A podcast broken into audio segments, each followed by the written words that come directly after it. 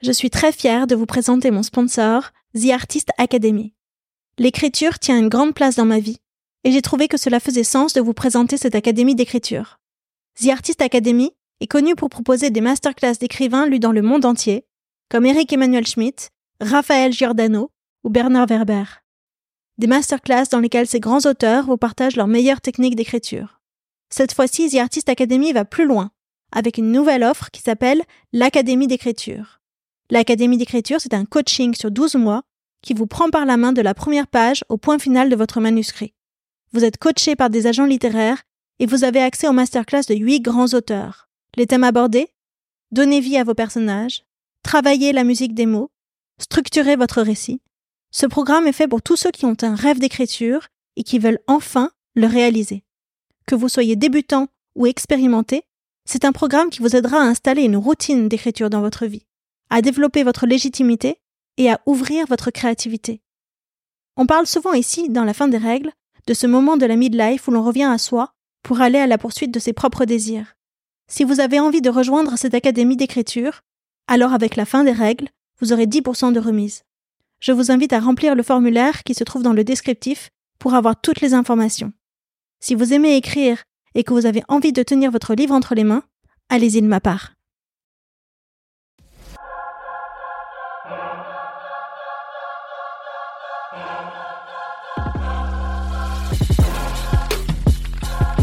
Pendant très longtemps, les besoins des autres m'ont servi de cadre et de définition de qui j'étais. Donc, euh, du coup, je suis une très bonne cuisinière, euh, je suis une très bonne bricoleuse, m'autoriser d'être artiste pour ne rendre service à personne et n'être utile à personne et dépenser de l'argent et ne pas en gagner parce qu'évidemment il y a ce risque-là, bah ça c'est un affranchissement. C'est euh, à un moment donné faire passer mon besoin avant celui de l'autre. Et je crois que c'est tout à fait vrai pour les hommes aussi. Enfin, on a tous des sujets de d'affranchissement et que on n'en a jamais fini avec ça. La fin des règles dans la vie d'une femme, c'est la ménopause. Ici, les femmes qui sont passées par là vous parlent de leurs symptômes, de traitements et astuces, de leur rapport avec leur propre corps, d'intimité, de carrière professionnelle aussi, mais surtout, eh bien, de la fin des règles, celles que l'on s'impose ou que l'on accepte. En les écoutant, vous trouverez, je l'espère, les bonnes infos pour traverser cette période encore trop taboue. Et puis surtout, j'espère que vous prendrez un shot de confiance et de bonne énergie. Je m'appelle Odayo et j'ai 44 ans. Allez, venez.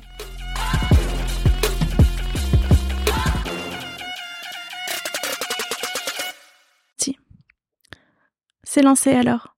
Bonjour Nathalie. Bonjour Aude, merci de me recevoir. Ben oui, merci à toi d'être venue. Tu vis pas à Paris?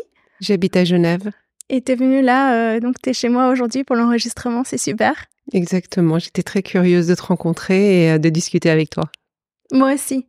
Est-ce que tu peux... D'abord, je vais, je vais dire qu'on s'est, pré... on s'est rencontrés à travers Lisa Korn, qui est aussi venue euh, à mon micro, et que donc tu es une amie de Lisa, et elle a tout de suite pensé à toi après avoir fait l'interview avec moi en disant ça, ce serait une super invitée. Ouais, j'ai beaucoup quand elle m'a raconté qu'elle était venue te voir. En fait, je lui partageais moi ma propre expérience euh, par rapport au sujet que vous aviez abordé ensemble, même si j'ai pas encore entendu votre podcast mmh. et ce qu'elle m'en racontait. Et voilà. Et donc elle s'est dit que peut-être elle pouvait, euh, qu'on pouvait se rencontrer, que ça serait intéressant. Super. Donc, est-ce que tu peux se dire un petit peu qui tu es et ton âge? Alors, j'ai 59 ans. Euh, je suis Nathalie. Je suis née à, à côté de Paris. Et je suis partie aux États-Unis il y a 25 ans, puis euh, en Suisse, où j'habite et euh, où j'ai élevé mes trois enfants, même s'ils sont nés en France. Et voilà, donc euh, je suis artiste. C'était un chemin pour parvenir à être ce que j'étais. Et, donc je suis très très contente de partager ce ce ressenti, euh, ce chemin qui m'a amené à être à la fois artiste et en même temps, euh, justement, à, travers les âges, à travers euh, les différents, les, les changements dans le, dans mon corps, j'ai pu finalement atteindre à une, à une dimension de moi-même que, auquel je ne faisais pas confiance avant. Une dimension de toi-même. Oui, parce que finalement, j'ai donc toujours été artiste, parce que j'ai toujours peint, sculpté, écrit depuis aussi longtemps que je m'en souvienne, mais j'ai fait d'autres carrières, d'autres choses. Et je pense que cette distanciation de moi-même venait de la difficulté que j'avais à reconnaître à la fois mes émotions, à la fois mes ressentis. Et tant que j'étais dans une forme de norme, c'est-à-dire euh, que je correspondais à ce que la société attendait de moi, d'être une femme, d'être une mère, d'être euh, une mère active, tout se passait bien. Et à un moment donné où j'ai voulu faire un changement de carrière, euh, ou plutôt quand j'ai voulu, j'ai accepté de changer pour aller vers ce que j'étais, il a fallu complètement tout reprogrammer et ça s'est fait à peu près en même temps que mon corps se reprogrammait justement pour sortir de l'état de femme active entre guillemets pour arriver vers euh, juste un état d'être euh, où il y avait plus d'attente de moi en tant que procréatrice, en tant que euh, de comment on pourrait dire de séduction ou en tous les cas c'est comme ça que je le voyais à ce moment-là. Est-ce que tu peux me raconter concrètement ce qui s'est passé et quand est-ce que c'est arrivé ce que tu dis là? Bon, Avec quel âge? Évidemment, c'est un très long chemin. Je, je, je, me pose beaucoup de questions et les gens ont toujours dit Ah, mais Nathalie, qu'est-ce qu'elle se pose comme question? Mais alors, je comprends pas d'où viennent toutes ces questions. et euh, donc, j'avais, j'avais commencé ce chemin vers, euh, vers me réapproprier d'être artiste. Parce que j'avais commencé par quelques expositions où je faisais ce que je pouvais, jusqu'à un moment donné où tout d'un coup, il y a eu euh, une brèche pour moi et euh, j'ai commencé à exprimer euh, une pensée originale artistiquement. Et donc j'ai pu assumer d'être artiste et j'ai un peu envoyé balader tout ce que je faisais par ailleurs pour euh, me consacrer, me définir comme artiste et, avancer. Et donc j'avais fait ma première grosse installation à Genève, peut-être en 2000, 2009. Donc en 2009, je suis de 64, j'avais 34 ans ou 35, 35 non 44 ans. Et euh, tout d'un coup, je me suis prise en étau, je me suis vue prise en étau entre euh, moi en tant que jeune artiste qui commence une carrière et moi en tant que femme euh, qui allait vers la péremption et qui allait se fracasser contre un mur où j'allais être d'une part en concurrence avec des jeunes artistes qui étaient vraiment des jeunes artistes qui sortaient de l'école alors que moi j'étais totalement autodidacte et en même temps où euh, mon corps euh, me disait ben maintenant c'est le début de la fin. Donc euh, Qu'est-ce qui t'a dit ton corps? Tu peux décrire ce que tu ressentais? Je ressentais rien de spécial parce que j'ai été ménopausée plus tard. Hein. Même les premiers ménopauses a été a été plus tard, mais c'était une sensation que ça arrivait à grande vitesse. Et peut-être que ma particularité artistique ou euh, d'être, c'est euh, de ressentir les choses euh, et d'être très en préhension avec. Donc en fait, j'avais un grand. Au début, c'était juste un gros magma dans ma tête et un truc je comprenais pas du tout ce qui était en train de se passer, des angoisses, des un questionnement que je pouvais même pas formaliser. Et puis à un moment donné, j'ai commencé à faire des œuvres qui étaient des broderies et euh, ces broderies sur papier, sur fil de fer, sur trame en, fil de fer, c'était des histoires de femmes en fait. Et ça commençait de la naissance et ça suivait leur parcours jusqu'à la mort. Et donc ça envisageait un peu tout ce tout ce tout ce qu'était une femme. Et c'est là où j'ai compris que j'étais en train moi de me projeter dans ce dans cet après. Donc après. Après, mais on est toujours une femme. C'est ça, mais pour moi, je ne savais pas très bien.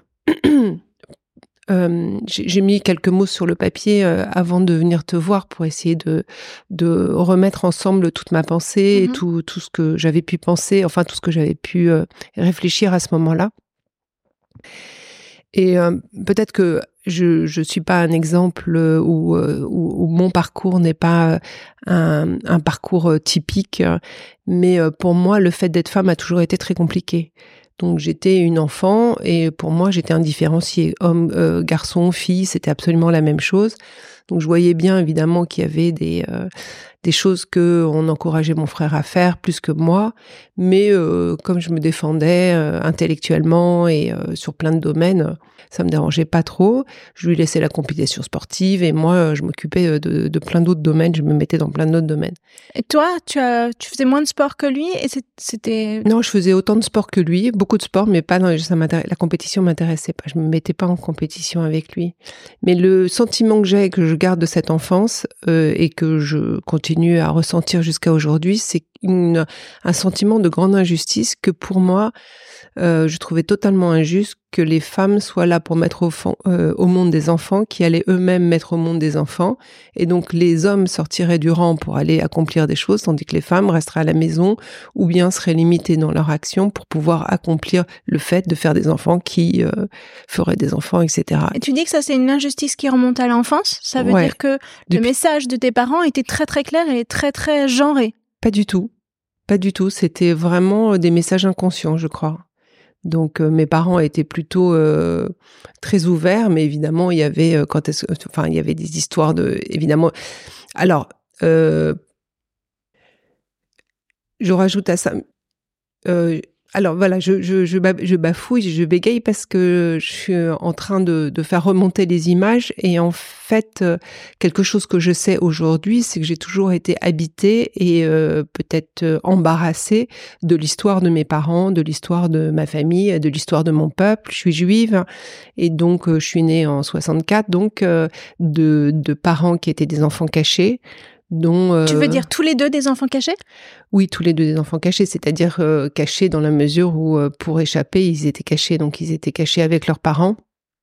Pour mon père, essentiellement avec sa mère, parce que son père était prisonnier de guerre avant qu'il ne s'échappe. Pour ma mère, euh, son père avait été raflé par au moment de la rafle des billets verts, qui était une rafle qui avait lieu en 41 et où les juifs étrangers avaient été se faire recenser et euh, les hommes avaient été emmenés, mon grand-père avait été emmené à Bonne-la-Rolande et il avait un peu compris ce qui se tramait et lui c'était avait réussi à s'échapper, tandis que son beau-frère avec, avec qui il avait été raflé, lui a été envoyé à Auschwitz. Et donc quand il est revenu, ils se sont ils se sont cachés, donc ils étaient ensemble. Bref, il y a eu plein d'histoires, évidemment, euh, toutes les histoires euh, de gens qui ont survécu, les gens qui ont survécu ont tous des histoires à, à raconter. Et une grande partie de la famille de la famille de ma mère a été déportée et notamment sa petite cousine qui avait deux ans de moins qui a été euh, qui a cristallisé je crois euh, toute la tragédie euh, et, tout le manque et toute la perte et toute l'horreur et l'injustice de ce qui s'était passé. Et je pense que j'ai toujours porté la nécessité d'accomplir quelque chose de justifier mon existence par le fait d'accomplir quelque chose. J'étais hyper coincée mais je sincèrement, je ne crois pas que c'est lié à mes parents. Je pense que c'est moi et moi et quelque chose que j'avais intégré de ce qui se passait du message qui était autour de moi, du silence essentiellement aussi qui était autour de moi et qui faisait, que, évidemment, on n'en parlait pas, on parlait pas des fantômes, même si j'ai eu le sentiment d'être élevé avec eux. Parce que euh, de la même façon que mes grands-parents maternels après la, guerre, avaient donné euh, tout ce qu'ils pouvaient à leurs enfants pour que euh, ils aient une jeunesse euh, qui rattrape la jeunesse qu'ils n'avaient pas eue pendant la guerre. De la même façon, mes parents faisaient en sorte que on parte en vacances, qu'on aille en colonie de vacances et qu'on ait toujours la vie la plus légère et la plus facile possible, celle qu'eux n'avaient pas eue, l'enfance qu'ils n'avaient mmh. pas eue. Mais moi, j'avais bien compris qu'il y avait des choses et des gens et, des lourdeurs et des, peines et des choses auxquelles j'accédais pas. Donc j'avais un sentiment que quand même, il fallait que j'accomplisse quelque chose dans ma vie. Et c'est là où je me trouvais un peu en étau, un peu comme dans un, cul-de-sac, en fait, euh, où à la fois je voulais accomplir toutes ces choses-là et en même temps, euh, je me sentais toute petite et euh, très euh, très fragile et euh, sans, enfin, sans moyens, sans, sans, façon de pouvoir le faire. Et je, j'ai bien compris, j'ai bien intégré rapidement que le fait d'être une fille, bah, par les réflexions débiles que les gens faisaient, euh, j'étais la plus jeune évidemment de, de, la fratrie, mais j'étais la plus jeune des amis de mes parents, donc j'étais toujours la petite, celle qui est et peut-être que c'est une extrapolation sur le sur sur, sur ce qu'on peut imaginer d'une femme qui va pas avoir euh, la puissance, la possibilité, etc. Parce que c'est la petite, euh, donc euh, la pauvre, on la protège, etc. Toujours, tout, tout ça pour dire que j'avais j'avais ce sentiment d'injustice ou de rage ou, de volonté de, de faire plus. Mais c'est donc j'ai essayé de faire beaucoup de choses, mais pas d'écouter ce que j'avais besoin de dire. Je me suis un peu perdue, je crois. Qu'est-ce que tu as fait? Avant de devenir artiste? Euh, donc je voulais faire une école d'art et mes parents m'ont dit que je pouvais faire beaucoup mieux. Je suis plutôt volontaire, donc euh, je me suis pas beaucoup battue. Je sais aujourd'hui que j'avais besoin de faire un travail sur moi-même pour avoir, pour pouvoir réaccéder justement à tout ce ressenti, à toute cette connexion avec ce qui m'entoure, pour pouvoir assumer de réaliser ce que je, ce que je fais artistiquement. Et donc, euh, j'ai fait des études de, droit et d'économie. J'ai été m'inscrire euh, à Nanterre et je me suis, j'ai marqué droit et économie en me disant je choisirais bien. Puis en fait, euh, j'ai mené les deux maîtrises ensemble et le DSS de l'audiovisuel. Et puis ensuite, j'étais un peu coincée là dans ce truc qui n'était pas du tout créatif. Donc il y avait le, c'était le début des télés libres. Donc je m'étais inscrite dans un DESS, ça n'existe pas, mais c'est un troisième cycle. C'est comme un master 2 plus plus à la Sorbonne sur le, ça s'appelait droit et administration de l'audiovisuel et donc ça s'occupait de, à la fois de télé, de production. C'était assez rigolo parce qu'il y avait euh, tous les euh, producteurs qui venaient euh, comme profs.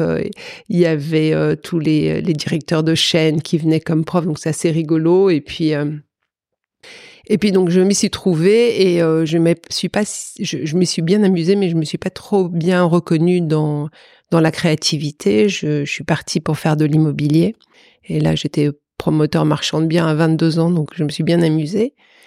Et puis ensuite, j'étais dans les nouvelles technologies. Et puis ensuite, j'ai été dans le dans, dans, dans, les associations et j'ai été pendant pendant dix ans euh, présidente européenne de des amis européens de l'université de Jérusalem, euh, qui est une, université universaliste.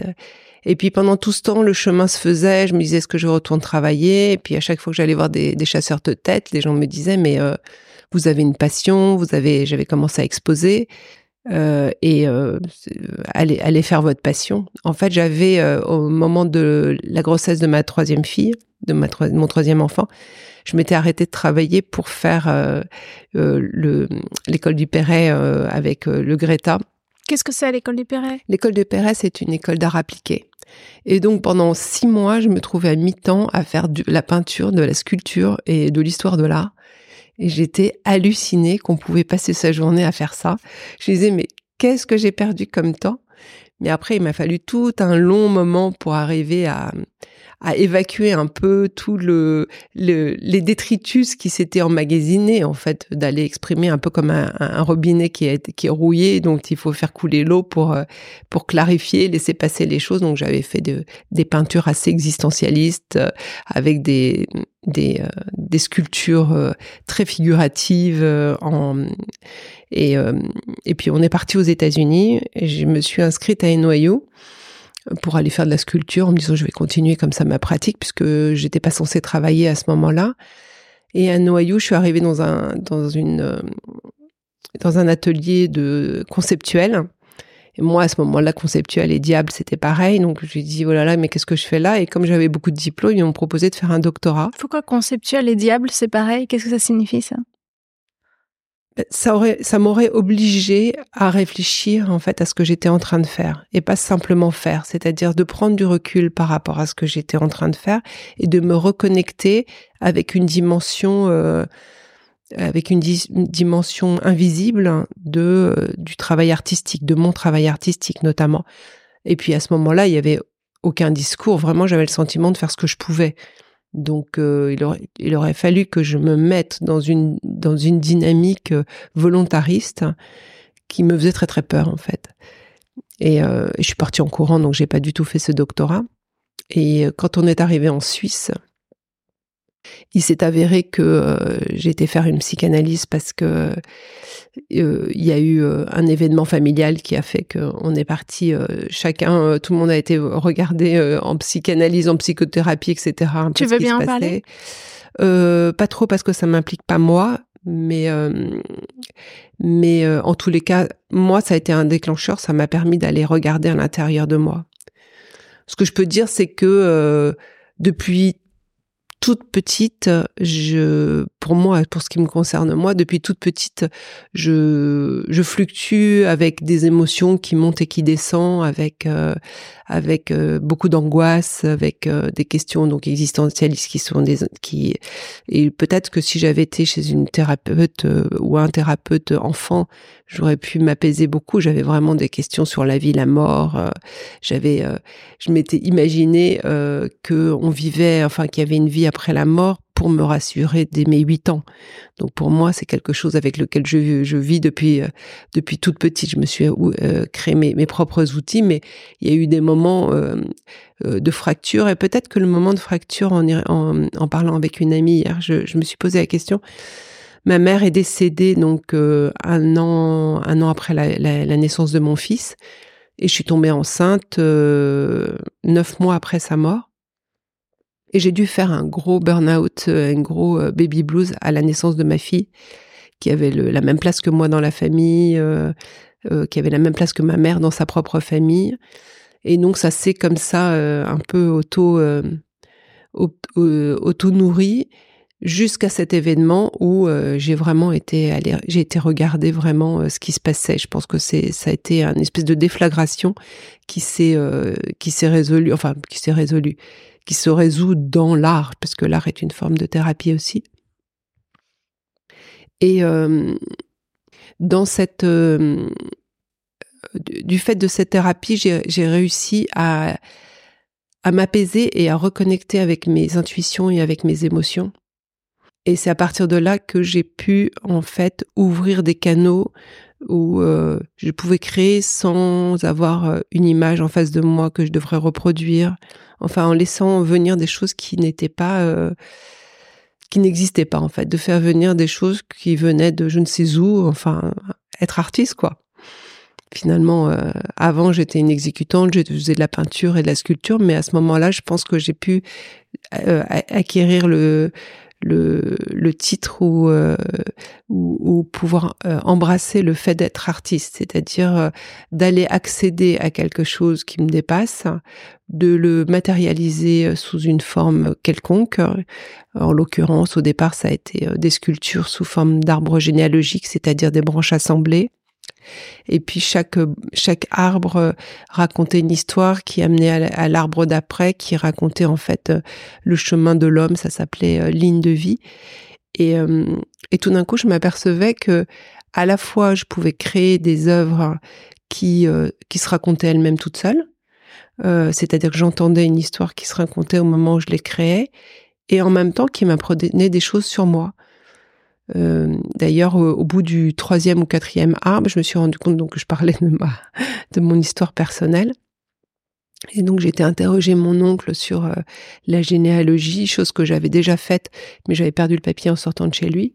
Et donc de d'arriver à, décortiquer à travers ma propre histoire, à travers euh, l'intuition que j'avais eue de de de ce chemin, de pouvoir raconter une histoire qui, pouvait devenir universelle et donc d'accéder à des éléments en moi qui étaient euh, que je ne connaissais pas. Donc c'est là où j'ai fait l'expérience que mon corps, mon âme, on peut l'appeler comme on veut, euh, mes perceptions, mes sensations, alliées avec euh, peut-être un savoir-faire, une capacité plus, enfin tout ce que j'avais pu construire jusque-là, me permettait de de poser des une matérialité. Donc ça allait être des peintures, ça allait être des sculptures, ça allait être des textes, ça allait être euh, du son, ça allait être euh, plus tard de la vidéo, de la photo, des installations, etc.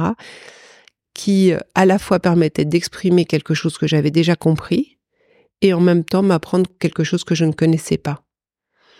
Et donc il y a eu cette première installation qui s'appelait Ligne de vie, et qui était donc six arbres généalogiques euh, euh, qui racontaient le chemin de l'homme, donc qui on est quand on est, qui on devient dans une société, comment on est chargé de ce que nos familles nous, nous apprennent, nous enseignent, etc. Et comment on cherche à s'en départir pour euh, pouvoir accéder à notre unicité, mais qu'en fait on reste toujours un peu plein de cette petite poussière qu'on peut pas vraiment s'en débarrasser.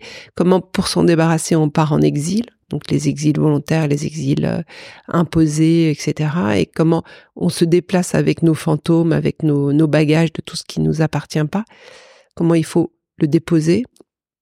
Donc c'était un arbre sur la mémoire qui était celui par lequel j'ai compris que j'étais en train de parler de mon histoire, puisque c'était un arbre dont j'avais ramassé des branches euh, d'un arbre incroyable et majestueux qui était en face de chez moi, que j'avais photographié des années avant et qui avait été élagué. Et puis j'ai ramassé toutes ces branches et j'ai fait un arbre tout à fait euh, minable et, euh, et, chétif.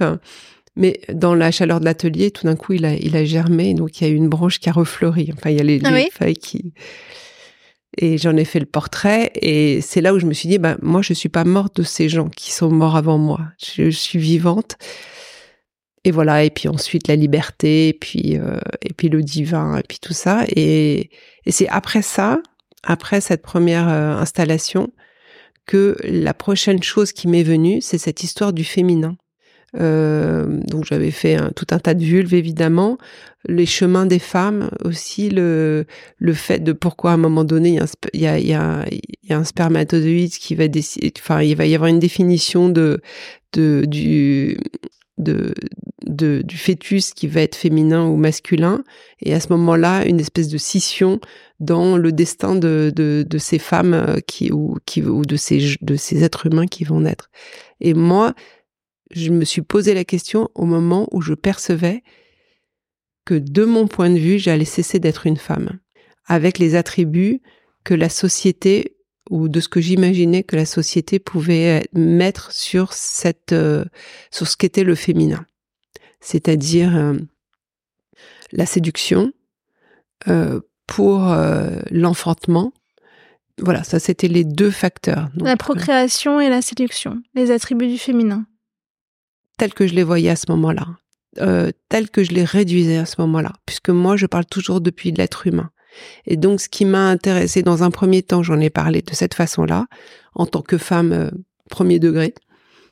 Et puis, très rapidement, après ça, une fois que j'ai compris que j'étais en train de me sentir en étau, donc entre cette nouvelle carrière et cette fin, cette péremption de cette image-là de la femme, euh, telle que la société euh, l'attendait, ou je la comprenais que la société attendait de moi, et j'étais une très gentille fille très très euh, très obéissante. Donc je faisais ce que la société attendait de moi. Mhm.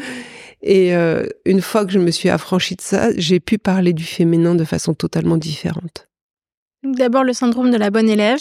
D'abord. ensuite, tu l'as dépassé. Et ensuite, je l'ai dépassé. Et tout ça, c'était vers 45 ans, ce que tu disais. Oui, et après, ça n'en finit pas de d'évoluer. Alors, qu'est-ce que tu as trouvé? C'est ça qui m'intéresse. Qu'est-ce que tu as trouvé à ce moment-là? Comment tu t'es remise à redéfinir le féminin? En tant qu'être humain. C'est-à-dire de me dire, mais qu'est-ce que ça veut dire que le féminin? Et qu'est-ce que ça veut Qu'est-ce que tout veut dire pour moi de façon générale? Qu'est-ce que le monde veut dire? Qu'est-ce que l'humanité veut dire? Qu'est-ce que l'univers veut dire? Et pour moi, on est tous un. C'est-à-dire que je suis peut-être plus femme que homme, mais j'ai en moi à la fois le féminin et le masculin. Et tout le monde a le féminin et le masculin. La société a le féminin et le masculin. Et donc, qu'est-ce que ça veut dire? Que euh, on ostracise ou que on assigne euh, un genre à une fonction, à, à une limitation ou au contraire un pouvoir, etc. Et je me pose la question à l'intérieur de moi-même parce que c'est la seule façon, la seule endroit d'où je peux regarder. Et donc je me demande à l'intérieur de moi qu'est-ce que je restreins en moi parce que je crois que je suis une femme, qu'est-ce que j'autorise parce que je pense que je, je en fait, qu'est-ce que je ne vois pas de moi? Et quand j'ai commencé à, à traiter du féminin, j'ai fait une, une résidence avec euh, une personne qui est devenue une grande amie qui s'appelle Anne Mourier euh, à New York, qui est une, une artiste euh, qui travaille entre New York et Venise on avait décidé de, de, traiter du sujet du féminin parce que c'était quelque chose qui nous rassemblait à ce moment-là. Moi, je, je, sortais de cette de, de, cette expérience de, de, traiter du féminin. Et elle, elle traitait vraiment le féminin. Mais elle, elle traitait le féminin euh, entre la femme et la femme. Donc elle se demandait qu'est-ce qu'une femme? Et sa question euh, principale, c'était euh, la femme. Est-ce que c'est est-ce que c'est la, la, mère ou la putain? Et donc c'était cette ambivalence-là qu'elle travaillait. Alors que moi, je me posais toujours la question. Donc elle restait dans séduction ou procréation en vérité, en disant la mère ou la putain. Elle Oui. dans. Peut-être, peut-être. Je veux pas réduire ce qu'elle euh, ce qu'elle voulait dire, mais euh, en tous les cas, c'était le point de vue de la femme par rapport à la femme. Et moi, je me posais la question de la femme par rapport à l'homme. Donc, qu'est-ce que n'est pas une femme En fait, en fait, c'est la soustraction. Il y avait une forme de soustraction. C'est qu'est-ce que je ne suis pas? Donc, euh, euh, si je ne suis pas un homme, qu'est-ce que je ne suis pas? Parce qu'on dit homme avec un grand H pour parler de l'humanité, mais en vrai, euh, l'homme est quand même le sexe masculin, et donc il reste des miettes pour la femme. Il y a une, il y a quand même une forme de, la dialectique fait que on, pense d'une certaine façon le monde.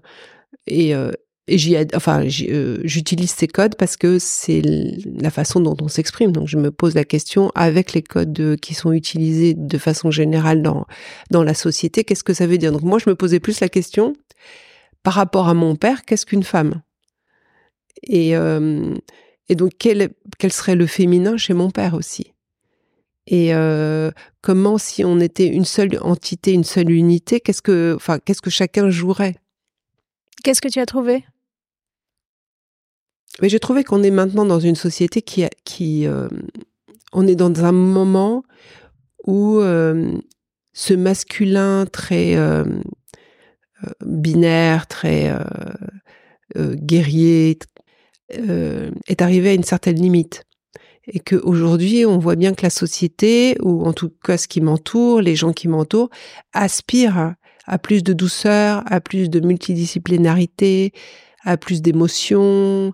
Enfin, on, on est arrivé au bout de la régulation avec euh, avec une société qui va dire oui, non, bien, mal. Il y a, il y a des il y a des entre deux, et donc euh, il y a une forte réappropriation du féminin dans le masculin. Donc euh, ça, ça me trouve ça très encourageant et et très chouette. Euh, moi, je suis pas sûre d'être capable de le faire complètement pour moi-même, de m'autoriser. C'est un travail de tous les jours, de m'autoriser à avoir euh, une euh, la palette totale de de des des capacités et des possibilités sans me genrer et sans me réduire parce que je considère être une femme. Tu peux donner un exemple concret de choses que tu vois que tu continues à t'interdire? Euh, oui, alors c'est euh, par exemple, euh, je vais toujours mettre en priorité ce, que, ce dont mes enfants euh, vont avoir besoin ou ce dont je vais penser que mes enfants vont avoir besoin, tout aussi grand qu'ils soient, parce que mon fils a 33 ans. Euh, et et de, de toujours mettre le besoin de l'autre avant le mien. Et ça, c'est féminin.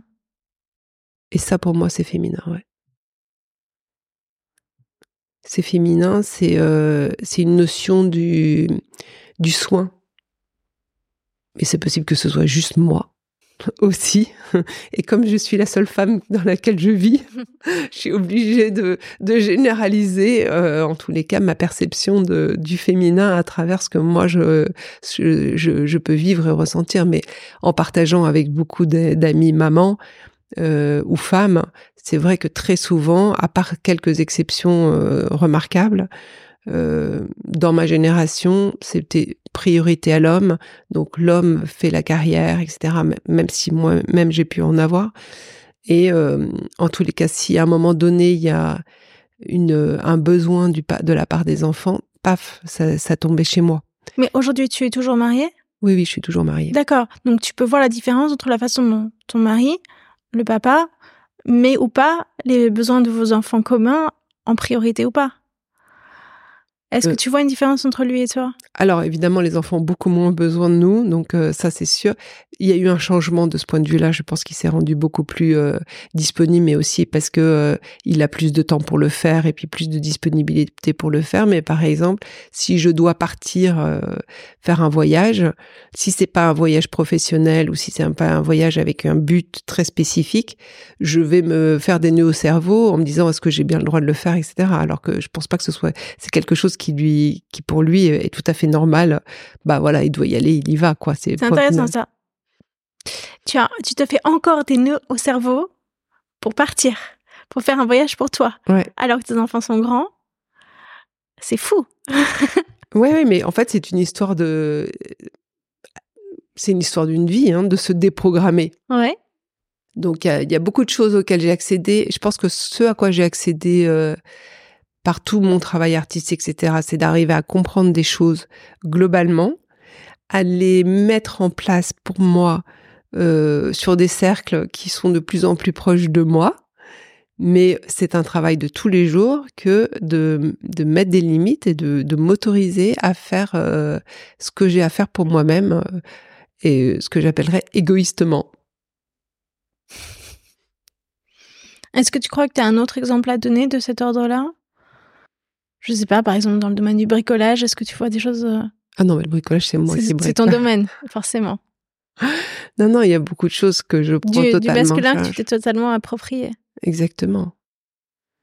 Mais je vois, euh, enfin, autour de moi, je vois bien qu'il y a une forme de susceptibilité, par contre, masculine, à ce que euh, il y a un pouvoir féminin j'ai une amie qui, est une vraie féministe, euh, qui est une femme qui doit avoir 75 ans et qui est incroyable, qui a accompli des choses merveilleuses et incroyables. Mais quand elle me parle de son chemin, elle me raconte bah, qu'elle soit séparée, euh, divorcée depuis longtemps.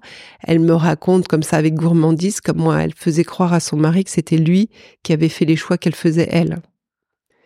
Et euh, vraiment, elle a, elle a, une puissance et une, une liberté invraisemblable mais elle reste quand même dans cette euh, dans cette idée que euh, l'homme est une pauvre chose fragile et qu'il faut surtout pas le faire descendre du piédestal. Ouais. Est-ce que toi tu as pas eu, est-ce que tu as pas vécu de cette manière-là? J'ai pas vécu de cette manière-là, mais je ne m'en suis pas affranchie non plus. Peut-être qu'on peut revenir au fait de, alors je sais pas, ça c'est euh, il y a des fois peut-être qu'il y a des risques à prendre que je suis pas prête à prendre des risques de solitude ou des risques de donc évidemment quand j'arrive aux limites je les prends donc je, je, peux tout envoyer balader et puis finalement tout se résout très très très très bien. Mais euh, je peux avoir peur qu'à un moment donné de casser la baraque quoi. En fait c'est ça c'est peut-être ça c'était une idée de si je dois prendre toute ma dimension ça risque de casser la baraque. Mais au fur et à mesure je la baraque au sens le foyer? Euh, toutes les baraques, ouais. Y a, dont celle du foyer, effectivement. Mais au fur et à mesure, j'ai caché des baraques. Et peut-être que l'illusion, euh, là en ce moment, je réfléchis beaucoup au, sujet de la paix. Euh, et en fait, j'arrive à la conclusion qu'il n'y a pas de paix. Il y a des moments de paix. Et donc, on est en train de parler d'un moment, d'un passage, et euh, ton podcast s'appelle L'absence des règles. C'est ça, la fin des règles. La fin des règles, ouais, la fin des règles. Mais il n'empêche que il y a les règles de la société, il y a les règles euh, familiales, il y a les règles de, de ton couple, il y a les règles, mais il y a des règles à toi aussi. Et donc il y a ces règles qui sont celles de la fécondation, mais il y a mille façons de féconder. Donc euh, il y a des règles aussi euh, intérieures, des croyances intérieures. Et euh, la fin de ces règles qui est une forme de de fin d'emprise pour moi, qui était une fin d'emprise de, de ce que j'imaginais qu'on attendait de moi en tant que femme, donc encore une fois dans le terme de séduction et de et de procréation, procréation que j'ai adorée. Euh, ne veut pas dire que moi, j'arrive toujours à défaire mes propres règles, à moi à l'intérieur, qui sont celles que j'ai mis en place un peu comme un petit château pour me tenir debout, un échafaudage pour tenir debout. Il y en a, certaines qui sont tombées, j'en ai reconstruit, j'ai tricoté, détricoté, etc. Mais malgré tout, il reste quand même attaché très très loin dans, dans, dans l'histoire, dans l'humanité, des éléments dans lesquels, dans lesquels moi j'ai encore euh, du chemin à parcourir. Est-ce que tu arrives à être plus spécifique?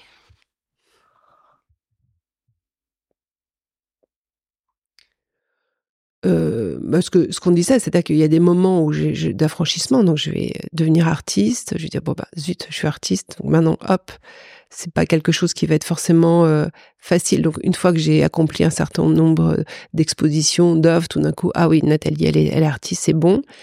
Euh, mais pourquoi elle avait quitté tel et tel euh, job qui était euh, tellement euh, tellement shining et tellement tellement gratifiant pour les gens qui m'entouraient ou qui pensaient qu'il l'était pour moi. Donc à chaque fois il y a, des chemins. Là il va et puis il y a des chemins qui sont bah, à un moment donné décider que bah écoute les enfants sont grands donc ils vont se débrouiller tout seuls aussi. En vrai, en vrai, c'est de prendre le risque de la solitude. La solitude, ça commence quand les enfants s'en vont? Non, la solitude, c'est accepter qu'à un moment donné, ce que je ressens pour moi-même, d'abord le croire, est plus important que ce que je pense que les autres, ce dont les autres ont besoin. Je peux, euh, alors c'est peut-être, c'est très certainement spécifique à moi-même, mais mes besoins passent toujours après ceux des autres. Mmh donc, ce que je sais de moi-même, ce que j'arrive à comprendre de moi-même. Donc, souvent, pendant très longtemps, les besoins des autres m'ont servi de cadre et de définition de qui j'étais. Donc, euh, du coup, je suis une très bonne cuisinière, euh, je suis une très bonne bricoleuse, euh, je suis une très bonne geek, tout ce genre de choses. Donc, ça rend service à tout le monde, c'est parfait. Quand je suis artiste, je rends service à personne. Enfin, à la fin de la journée, peut-être que je rends service à quelqu'un, mais moi, ça me fait plaisir, j'aime faire ce que je fais, mais ça rend service à personne. Donc, dans un premier temps, m'autoriser d'être pour ne rendre service à personne et n'être utile à personne, et dépenser de l'argent et ne pas en gagner, parce qu'évidemment, il y a ce risque-là, bah, ça, c'est un affranchissement. C'est, euh, à un moment donné, faire passer mon besoin avant celui de l'autre. Et euh, faire passer mon besoin avant celui de l'autre, ça va être ne pas faire à manger, euh, ça va être ne pas être disponible quand on a besoin de moi, ça va être et le risque pour moi, enfin ce qui me fait encore peur sur certains domaines, ça va être de me retrouver toute seule, d'être abandonnée en fait, de ne plus être aimée parce que je ne serai plus utile à la société. Peut-être que là on arrive à quelque chose de qui, euh, pour l'absence de règles, qui me ramène un peu à la notion de sorcière en fait. Ce fait que euh, les femmes doivent, être utiles, enfin les êtres humains de façon générale doivent être utiles, mais les femmes en particulier, et l'image qu'on a eue euh, de la sorcière, même si je trouve qu'aujourd'hui on, on met sorcière à toutes les sauces et le terme est très très galvaudé. Aujourd'hui une sorcière c'est une femme libre, c'est une femme qui s'est libérée de toutes ces règles. Oui, mais moi je vais te demander, est-ce que toi tu es libérée de toutes ces règles? Pas encore. et je sais pas si tu le seras jamais. Et en fait, c'est ça quand je reviens à cette idée de paix. C'est qu'on a des fluctuations, il y a des moments d'épiphanie où, euh, ok, on a compris quelque chose, on a lâché une couche, et en fait, c'est, on est comme des oignons. En fait, une fois que tu as lâché une couche, bah, tu la couche d'après qui revient. Et puis, tu vas aller un peu plus loin, un peu plus loin. Moi, j'ai une grand-mère qui était euh, incroyable, qui est morte à 102 ans qui est devenue prof de yoga à 50 ans. Donc t'imagines, elle était née en 1900, euh, en 1915, qui a commencé une carrière parce que par nécessité, euh, je crois quand elle avait 40 ans, qui était euh, incroyablement libre dans sa tête. Et euh, au moment de mourir, elle me dit, elle avait peur d'être jugée. Et je lui dis, mais qui va te juger et de quoi on va te juger Et en fait, elle avait peur que peut-être son père, dans les étoiles ou là où il pouvait être, pouvait l'accueillir avec des mots de reproche. Donc, quel que soit le chemin qu'on fait, quel que soit le, et je crois que c'est tout à fait vrai pour les hommes aussi. Enfin, on a tous des sujets de d'affranchissement et que ça, on n'en a jamais fini avec ça. C'est terrible. Non, c'est pas terrible parce que c'est serein c'est ok. Tu vois, la quand j'ai commencé euh, un travail plus spirituel, tu vois, à un moment donné, je me suis dit, ça y est, j'ai tout compris, c'est bon. Et la fois d'après, je me suis retrouvée face euh, au précipice. Je me suis dit, mais c'est pas possible. Mais qu'est-ce que j'avais compris? Et maintenant, je sais que je vais passer euh, devant un précipice et que c'est ok, qu'il faut juste que je laisse courir et que je peux même marcher dans le vide et que je vais pas tomber. C'est ok. Alors parfois c'est plus ou moins important comme euh, comme chemin, mais mais mais c'est ok. Et je crois que ce qui est très joli chez les femmes dans leur chemin et que les hommes ont plus de mal à, accepter, c'est d'accepter cette finitude. C'est-à-dire que en passant par ce chemin euh, et euh, ce, grand bouleversement par lequel je suis passée, donc euh, quand j'avais 43, 45 ans, celui qui t'a amené à faire ce podcast aussi, c'est que il y a une finitude. À la fin, il y a quelque chose qui s'arrête. Et donc, être face à la mort. Après, c'est une illusion parce que on passe tout le temps par ce par cet endroit-là. C'est-à-dire que on passe de l'enfance à l'adolescence, de l'adolescence à, au moment d'être adulte. On passe, on, est en permanence dans ces franchissements. Et à un moment donné, il y aura la mort. Et moi, je crois que la mort n'est pas la fin, et donc euh, un peu comme une plante, tu vois, une graine va regermer. Je regermerai ailleurs, autrement, et c'est c'est très serein, c'est ok pour moi. Ce qui n'empêche que ça pourra me faire peur au moment parce que je sais pas où je vais aller, parce que à chaque fois que je suis dans ces moments-là de de changement d'état, je suis, euh, je le sens de tout mon être et donc je suis inquiète. Mais je ne freine pas, je fais pas semblant, je vais pas me faire, moi, je vais pas me faire du botox ou de la chirurgie esthétique. Je vais pas comme beaucoup de, plein d'amis euh, masculins que je connais quitter leur femme ou être quittés par leur femme et se reprécipiter avec une jeunette pour refaire une vie avec des enfants et croire qu'ils reviennent en fait, qu'ils sont dans la résurrection alors qu'en fait ils avancent comme tout le monde en fait. Et je crois que ce qui est très très joli pour nous, c'est d'embrasser tous ces savoirs et d'avancer avec euh, cette euh, j'allais dire bagage, mais c'est pas, ce serait plutôt richesse. Cette richesse qui amène une sérénité en disant, ok, ça va peut-être pas, euh, on arrive vers autre chose. On arrive vers euh, une maturité différente. On arrive vers, euh, on sait des choses, c'est-à-dire qu'on peut les franchir avec beaucoup plus de tranquillité. Ce qui amène les femmes que je vois autour de moi à un certain moment à faire ces changements de carrière, non pas qu'elle change de carrière parce que genre, elle se précipite ailleurs, mais au contraire parce qu'elle retourne vers elle. Et qu'à un moment donné, elle dise ok, j'ai fait ce qu'on attendait de moi, j'ai euh, etc. Mais ça me nourrit pas. Et donc d'aller vers une nourriture vers l'intérieur au lieu d'aller nourrir les autres. Et en ça, je trouve ça magnifique. Donc oui, des inquiétudes, oui, des choses à conquérir encore toujours. Mais euh, chouette, quoi. Magnifique euh, témoignage, je te remercie. Est-ce qu'on peut euh, parler de la ménopause, comment ça s'est passé pour toi, quels sont les choix que tu as fait, comment tu l'as vécu, quand est-ce que c'est arrivé? Alors moi j'ai aucune mémoire, mais ça a dû arriver vers 50-52 ans, je crois.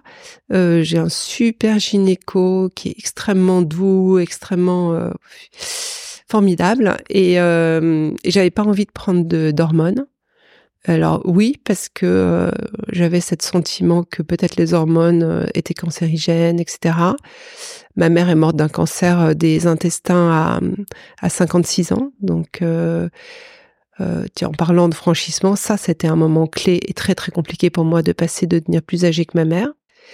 Euh, donc j'ai pas du tout voulu. Je me rappelle très bien qu'elle mettrait des oestrogènes sur le ventre. Et euh, j'ai eu beaucoup de conversations avec des amis qui euh, ont été très très soulagés de, prendre ces traitements hormonaux parce que toc, elle repassait à, à, une certaine normalité, ça régulait leur, leur, leur humeur, elle retrouvait une fraîcheur de peau, peut-être aussi une, pendant leur rapport, elles n'avaient pas besoin de prendre des, euh, des compléments pour pouvoir euh, avoir une sexualité euh, plus, enfin, avec pour, pouvoir avoir, je sais même pas comment on dit pour dire.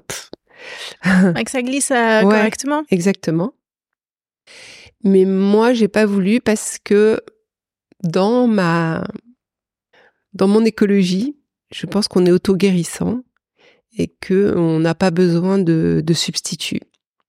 Et donc, je voulais voir comment ça se passait. Donc, euh, j'ai pris euh, des compliments alimentaires qui régulaient un petit peu euh, mes, mon humeur, qui m'a fait du bien. Et puis, et puis, je prends du gel quand, quand j'ai des rapports et ça va très bien pour moi. Un lubrifiant simplement. Un lubrifiant et tu, ça va Tu mets pas de d'oestrogènes locaux ou des choses comme ça pour non. pour maintenir la zone? Mais tu as quand même besoin de lubrifiant. Absolument, j'ai complètement besoin de lubrifiant. Mais par contre, non, non, je j'en prends pas. Il m'en a prescrit, je les ai achetés, mais je les ai jamais Je n'aime pas ces choses récurrentes. Je n'aime pas euh, cet acte euh, d'intervention. J'ai l'impression, pour l'instant, moi, ça m'a fonctionné. Donc, quand j'ai mal à tête, je prends une aspirine. Si je suis malade, je vais prendre des, antibiotiques, évidemment. Mais je vais toujours me poser la question de pourquoi j'ai mal à tête et pourquoi j'ai besoin d'antibiotiques. Et puis, euh, c'est un jeu avec mon mari, donc ça va très bien. on, je crois qu'il le vit bien aussi. Donc, euh, j'ai. Et tu n'as pas connu une baisse de libido? Parce que tu dis que avec le lubrifiant, du coup, ça fonctionne. Mais est-ce que tu as eu la vie sexuelle que tu avais avant?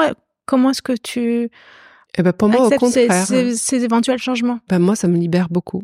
Le fait de pas avoir de règles, de pas avoir d'attente, etc. Je sais pas, je suis plus à l'aise avec mon corps. Euh, j'ai un corps qui correspond mieux à ce que je voulais euh, que par rapport à quand j'avais 40 ans où je me battais toujours avec des kilos et donc euh, j'étais toujours dissociée entre être à l'intérieur, être à l'extérieur, est-ce que j'étais conforme. Donc en fait aujourd'hui je suis beaucoup plus à l'aise, beaucoup plus contente de, de, de qui je suis peut-être et et ça me permet de mieux me connaître et de non non au contraire c'était plutôt euh, ça n'a pas eu de, de, rapport et de lien euh, du tout pour moi.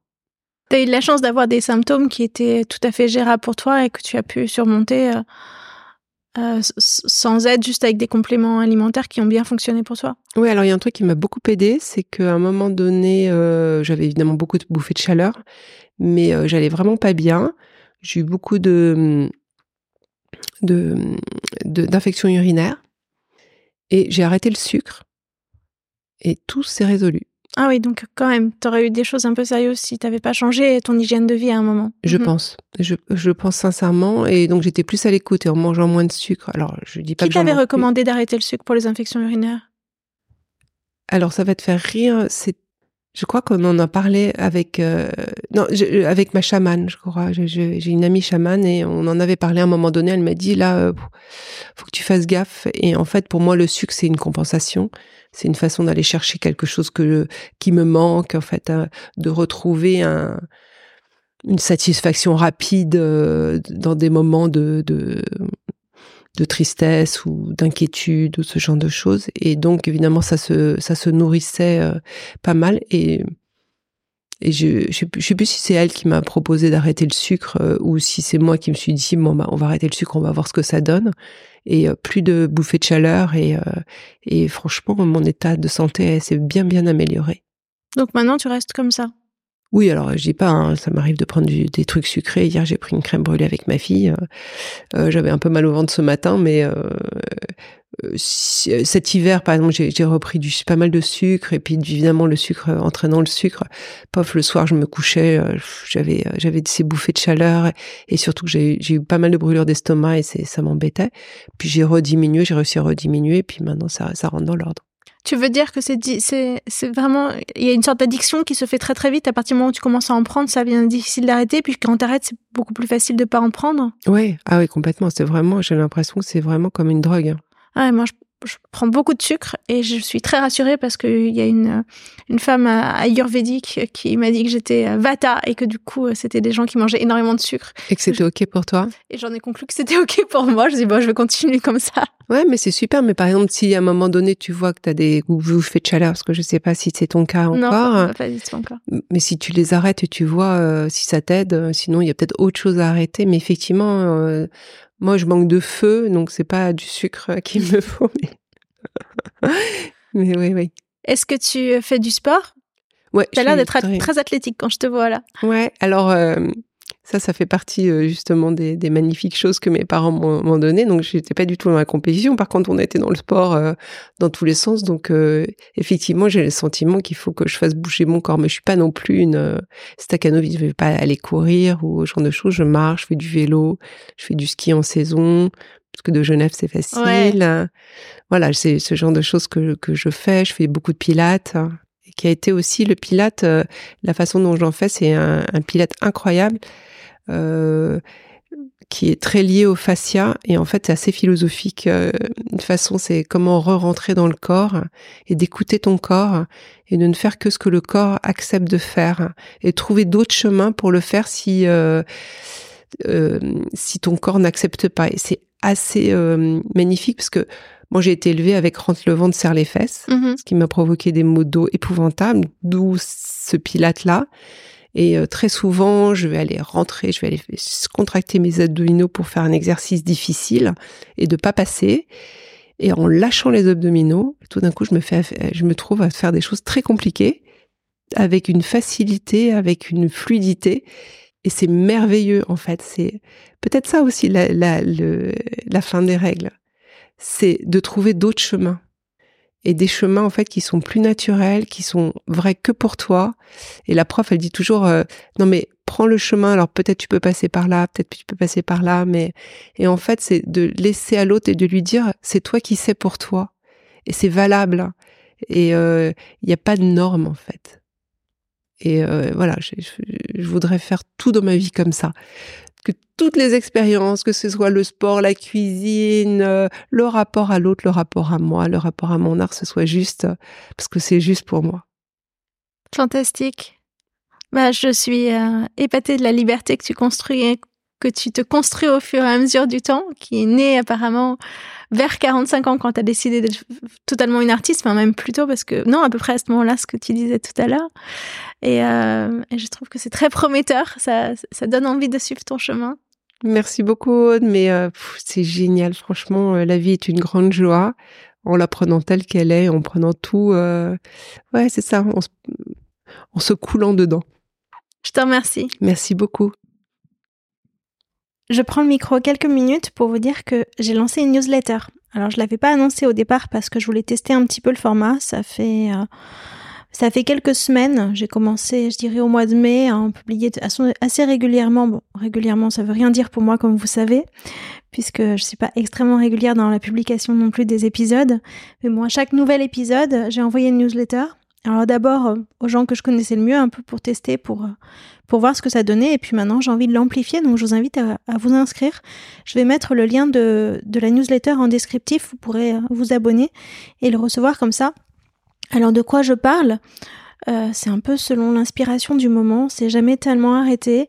C'est des choses qui ont souvent rien à voir avec le podcast, qui sont plus proches de tout ce qui se passe autour et qui me permettent aussi en même temps d'annoncer mes autres activités. Euh, bah voilà, bah vous découvrirez. S'il vous plaît, abonnez-vous, ça me fera très très plaisir que vous me suivez. Et puis j'espère que ça vous plaira et que ça vous fera découvrir euh, d'autres facettes de moi. Moi, je trouve que je parle déjà beaucoup de moi dans tous ces épisodes. Vous commencez à me découvrir au fur et à mesure. Et là, il y en a encore un petit peu plus. Je voudrais vous parler aussi d'un nouveau format que j'aimerais beaucoup lancer à la rentrée. Jusqu'à présent, j'ai fait des interviews, c'est-à-dire que je demandais à une femme de, se livrer, de, raconter sa vie euh, sur des aspects euh, aussi pro, bien pro que perso, mais beaucoup plus perso. Hein, vous l'avez vu au fur et à mesure des épisodes. On est vraiment dans l'intime. Plus, plus ça va, plus je pousse à aller dans cette direction-là parce que c'est vraiment ce qui me parle moi. Et j'aimerais aussi aller chercher des femmes qui ne viendront jamais témoigner qui, se disent j'adore j'adore écouter mais euh, témoigner c'est pas pour moi, je le ferai pas, je me sens pas à l'aise de raconter ma vie, mais qui ont quand même une vie et une expérience qui serait euh, euh, très belle à partager et à raconter. Et pour ça, je voudrais créer donc un nouveau format de témoignage dans lequel c'est moi qui raconte le témoignage et c'est une personne, une invitée qui vient commenter ce témoignage, dire ce qu'elle en pense, apporter un éclairage, un regard. Donc toujours un épisode à deux mais euh, avec beaucoup plus d'anonymat pour la personne qui se livre. Et pour ça, donc j'ai besoin de vos témoignages. Et là aussi, je veux bien que vous me contactiez. Alors, je vais mettre un lien pareil euh, en descriptif pour venir euh, témoigner et me dire ce que venir me raconter un, pan de votre histoire, un pan de, de, ce que vous traversez. Alors, de quoi ça peut parler? Ben, pas forcément directement de la ménopause parce que ça finalement c'est juste un point d'entrée pour moi, mais plutôt euh, des sujets de relations euh, dans le couple, euh, avec vos enfants, avec vos parents, avec votre mère, avec votre fille, de relations cassées, de difficultés au travail liées à des symptômes de la ménopause ou de, choses que vous avez pu vivre, que vous avez traversées. Voilà un petit peu le genre de témoignage qui pourrait être riche. Mais on, va le faire comme ça en avançant. Je ne sais pas exactement ce que ça va donner, mais en tout cas, ce serait super.